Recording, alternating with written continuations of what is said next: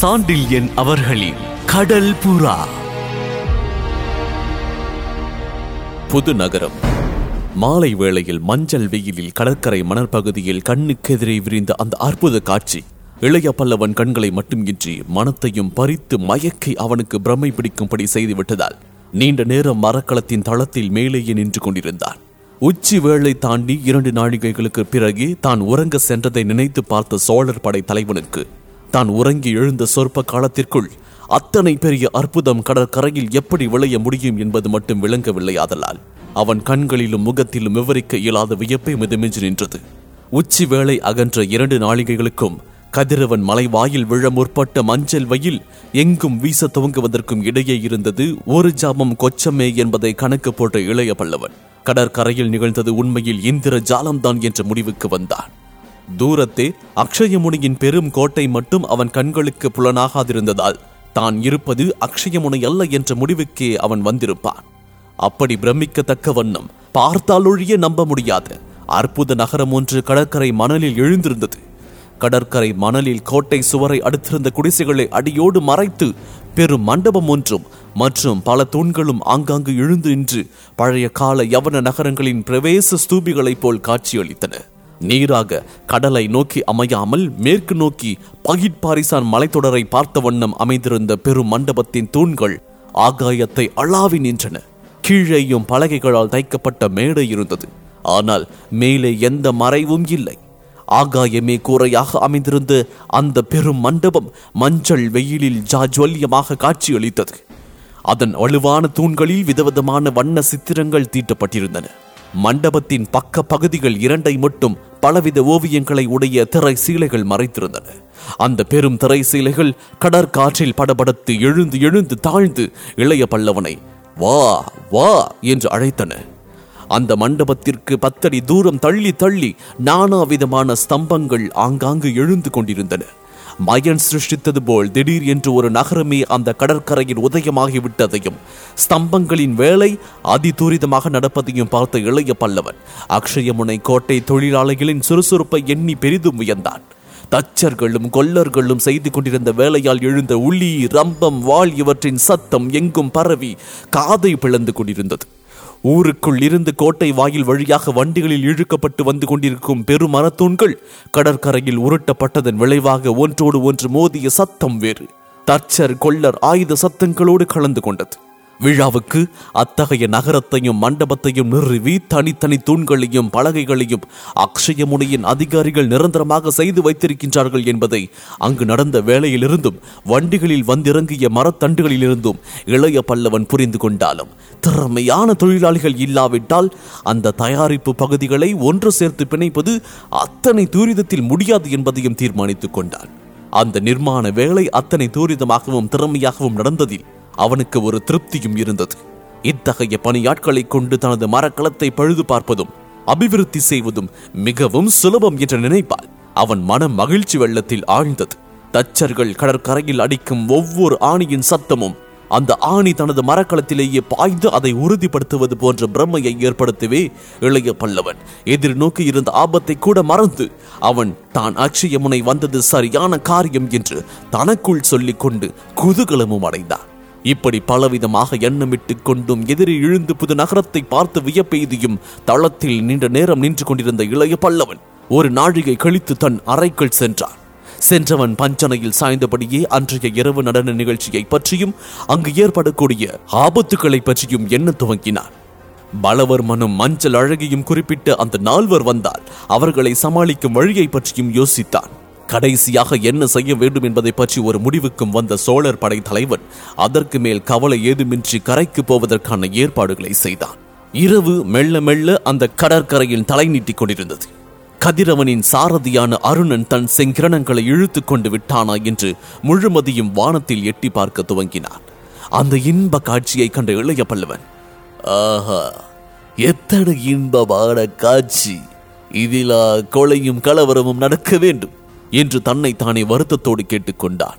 மாலை வேளையில் மஞ்சள் வெயிலில் மனோகரமாக காட்சி அளித்த அந்த புது நகரம் இரவில் கண்கொள்ளா காட்சியாயிருந்தது. எங்கும் பெரும் மரஸ்தூபிகளின் மீது ஈட்டிகளில் செருகப்பட்டிருந்த பந்தங்கள் பெரிதாக எரிந்தன. பல வகை விளக்குகளும் பல தூண்களும் பிணைக்கப்பட்டு காற்றில் சுடர்கள் படபடத்தன.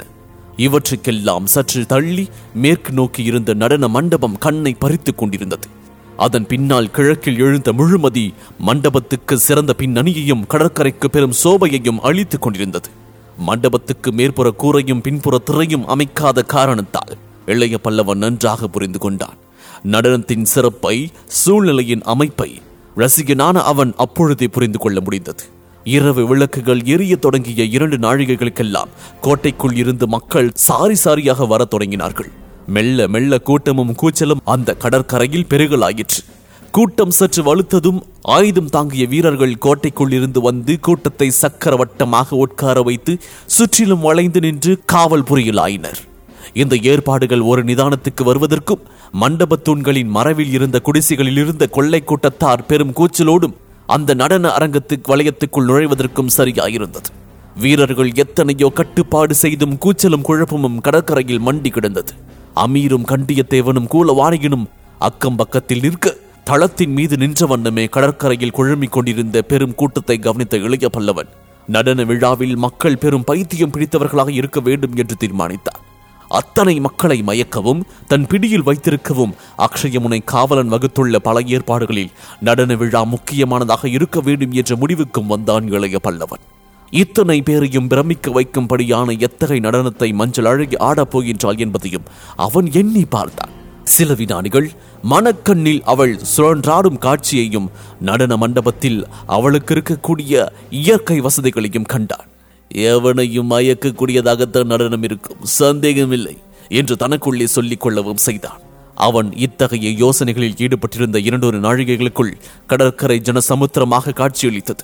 கொள்ளைக்காரர்களும் அவர்கள் மாதர்களும் தான் அளித்த விதவிதமான உடைகளையும் ஆபரணங்களையும் அணிந்து சகல கட்டுப்பாடுகளையும் மீறி குறுக்கும் நெடுக்கும் நடப்பதையும் அவர்களை வீரர்கள் மடக்க முயன்றும் முடியாமல் தவிப்பதையும் கண்ட இளைய பல்லவன் தான் கரை செல்ல வேண்டிய சமயம் நெருங்கிவிட்டது என்று தீர்மானித்தான்.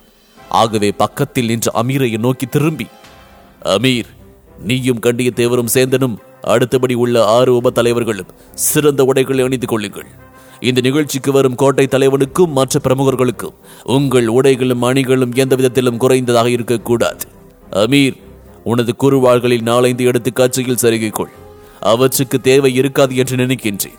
எதற்கும் கையில் இருப்பது நல்லது என்று உத்தரவிட்டான் பிறகு சேந்தனை நோக்கி சேந்தா நமது பொக்கிஷத்தில் இருப்பவற்றுள் சிறந்த மாணிக்க மாலை ஒன்றை எடுத்து என்னிடம் கொடு. மற்றும் ஏதாவது மாலைகள் இருந்தால் நாளைந்தை தனியாக கொடு என்று கூறிவிட்டு நடன காட்சிக்கு புறப்பட தன்னை சித்தம் செய்து கொள்ள அறையை நோக்கி சென்றான். அறைக்குள் நுழைந்ததும் அங்கு தயாராக இருந்த மாலுமி ஒருவன் ஏந்தி நின்ற கிண்ணத்தில் இருந்த பன்னீர் கலந்த குளிர் நீரில் முகம் கழுவி நுதலில் பிறை சந்திர சாந்தணிந்து பெட்டியை திறந்து மிகவும் படோடாபமாக காட்சியளித்த உடைகளையும் நவரத்தின பிடியுள்ள குருவால் ஒன்றையும் எடுத்தான். சாதாரணமாக படோடோபத்தில் விருப்பமில்லாத கருணாகர பல்லவன் அன்று அவசியத்தை முன்னிட்டு மிகவும் படோடோபமான உடைகளையும் அணிந்தான். காலில் சீனத்து சராயும் மேலே சரிகையும் பொன்னும் மணியும் வைத்து தைத்த அங்கியும் இடையில் வைரங்கள் பதித்த கச்சியும் அணிந்தான். அதில் நவரத்தின பிடி உடைய குருவாளை செருகிக் கொண்டான். ஏற்கனவே அழகும் வீரமும் நிரம்பிய கருணாகர பல்லவனின் வதனம் இந்த பெரும் அலங்காரத்தாலும் பிறை சந்திரனாலும் மெல்ல தொங்கிய முடி இழைகளாலும் கன்னத்தில் நன்றாக பளபளத்த வெட்டுத்தழும்பாலும் மிக கம்பீரத்தோடும் இணையற்ற காட்சியளித்தது அத்தகைய தோற்றத்துடன் அறையை விட்டு வெளிப்போந்த இளைய பல்லவனை கண்டு அமீர் பிரமித்தான் அவன் பிரமிப்பை கண்டு இளநகை கொண்ட இளைய பல்லவன் அமீர் நாம் செல்லும் இடம் படோடோபத்தின் இருப்பிடம். நமது உயர்வை நாம் பலவிதத்திலும் இங்குள்ளவர்களுக்கு காட்ட வேண்டும். இந்த கோட்டை வாசிகளும் பயங்கர பூர்வ கொடிகளும் நமது தோற்றத்தை பார்த்தே அஞ்ச வேண்டும். என்று கூறிவிட்டு அமீரையும் மற்றவர்களையும் முற்று நோக்கினார் அந்த பார்வையில் பெரிதும் சங்கடப்பட்டான் அமீர். அமீரும் பெரும் சரிகை உடைகளை அணிந்திருந்தாலும் அவனுடைய ராட்சத தோற்றத்துக்கு அவை சற்றும் பொருத்தமில்லாதிருந்ததோடு கண்ணியத்துக்கு பதில் ஒரு கொடூரத்தை அளித்திருந்தன. நல்ல உயரமுள்ள கண்டிய தேவன் மட்டும் சிறந்த உடைகளில் குறுநில மன்னன் போல் காட்சியளித்தான். எந்த சூழ்நிலையிலும் தன் தமிழகத்து தொழில் பணியை விட விருப்பமில்லாத கூலவாணியன் தலையில் சரிகை முண்டாசுடனும் உடல் அங்கியுடனும் இடையில் வரிந்து கட்டப்பட்ட துணியுடனும் விளங்கினார். மற்ற உப தலைவர்கள் ஆறு பேரும் மாலுமிகளின் உடைகளையே அணிந்து போர்க்கோளத்தில் இருந்தார்கள். இத்தகைய பரிவாரத்துடன் சேனாதிபதிகளோடும் வரும் சக்கரவர்த்தியைப் போல் கடற்கரைக்கு செல்ல படகில் இறங்கினான் இளைய பல்லவன்.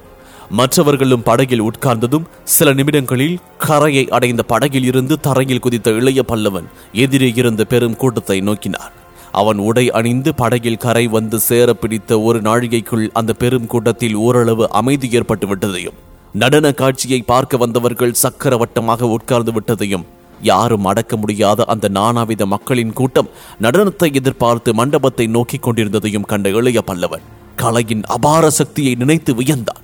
அந்த வினாடியில் கோட்டைக்குள் இருந்த தோல் கருவிகள் டமடமவென்று சப்தித்தன. தாரைகள் பலமாக முழங்கின. கோட்டை கதவு திடீரென்று திறக்கப்பட்டு புறவி கூட்டம் ஒன்று மண்டபத்தை நோக்கி வந்தது.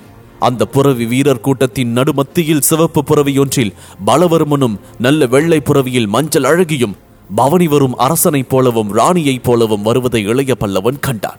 அந்த இருவரும் அணிந்திருந்த கிரீடங்கள் சுற்றிலும் அடிமைகள் பிடித்த பந்தங்களின் ஒளியில் பளபளத்தன. அந்த கிரீடங்களின் ஒளியை விட சிறந்த ஒளியை பெற்றிருந்த மஞ்சள் அழகியின் முகம் வசீகரத்தின் எல்லையை எட்டி. காண்பவர் யாரும் வினாடியில் மயங்கக்கூடிய அழகை பெற்றிருந்தது. அந்த இருவரையும் கண்டதும் கடற்கரையில் குழுமியிருந்தவர் பெரும் கூச்சலிட்டனர். பதிலுக்கு பலவர்மன் தலையை மட்டும் அசைத்தான். அவன் முகத்தில் மிதமிஞ்சிய கவலை கொடி கொண்டிருந்தது மஞ்சள் அழகியின் முகத்தில் கவலை ஏதும் இல்லை. அவள் மக்களை நோக்கி புன்னகை புரிந்தாள். பிறகு கிரீடத்தில் புனைந்திருந்த பட்டு துணியை எடுத்து காற்றில் விசிறினாள். அதை கண்ட கூட்டம் வெறி பிடித்து பலவிதமாக கூச்சலிட்டது. அந்த கூச்சலையும் மக்களின் வெறியையும் கண்ட இளைய பல்லவன் பலவர்மனுக்கும் மஞ்சள் அழகிக்கும் அந்த மக்கள் மேல் எத்தனை பலத்த பிடிப்பு இருக்கின்றது என்பதையும் உணர்ந்து கொண்டதன்றி பலவர்மனின் செல்வாக்கை அழிக்க வேண்டும் என்றால் தனது முழு திறனும் முழு தந்திரமும் உபயோகிக்கப்படுத்தப்பட வேண்டும் என்பதை அறிந்து கொண்டான். அடுத்த சில வினாடிகளில் பலவர்மனும் மஞ்சள் அழகியும் நடன மண்டபத்தை நெருங்கி புறவிகளை விட்டு இறங்கினர். பலவர்மனை கண்டதும் கூட்டம் ஒருமுறை எழுந்து வணங்கி உட்கார்ந்தது. காவலர் புடை சூழ வந்த பலவர்மன் அவர்களுக்கு சிரம் தாழ்த்தி வணங்கிவிட்டு தனக்கென்று போடப்பட்டிருந்த தனி ஆசனத்தில் அமர்ந்தான். மஞ்சள் அழகி நடன மண்டபத்தின் பக்க சிலைகளுக்குள் சென்று மறைந்தாள். அதுதான் கூட்டத்துக்குள் தான் நுழைய வேண்டிய சமயம் என்று தீர்மானித்த இளைய பல்லவன். தன் உப தலைவர்களுடன் அந்த கூட்டத்தை நோக்கி சென்றான். அவன் அணிந்திருந்த ராஜ உடையையும் நடந்த தோரணையையும் அவனை பின்பற்றி வந்த உப தலைவர்களின் பார்வைகளையும் கண்டு என்ன செய்வது என்று அறியாமல் திக் பிரமை பிடித்துக் கொண்டு நின்றுவிட்ட காவலர் வரிசையை பிளந்து கொண்டு உள்ளே சென்ற இளைய பல்லவன் தன் உப தலைவர்களை முன்னிலையில் உட்கார வைத்து தான் மட்டும் பலவர்மனுக்கு அருகில் சென்று தலை வணங்கி சொன்னபடி வந்து விட்டேன் என்றான். பலவர்மன் பதில் ஏதும் சொல்லவில்லை.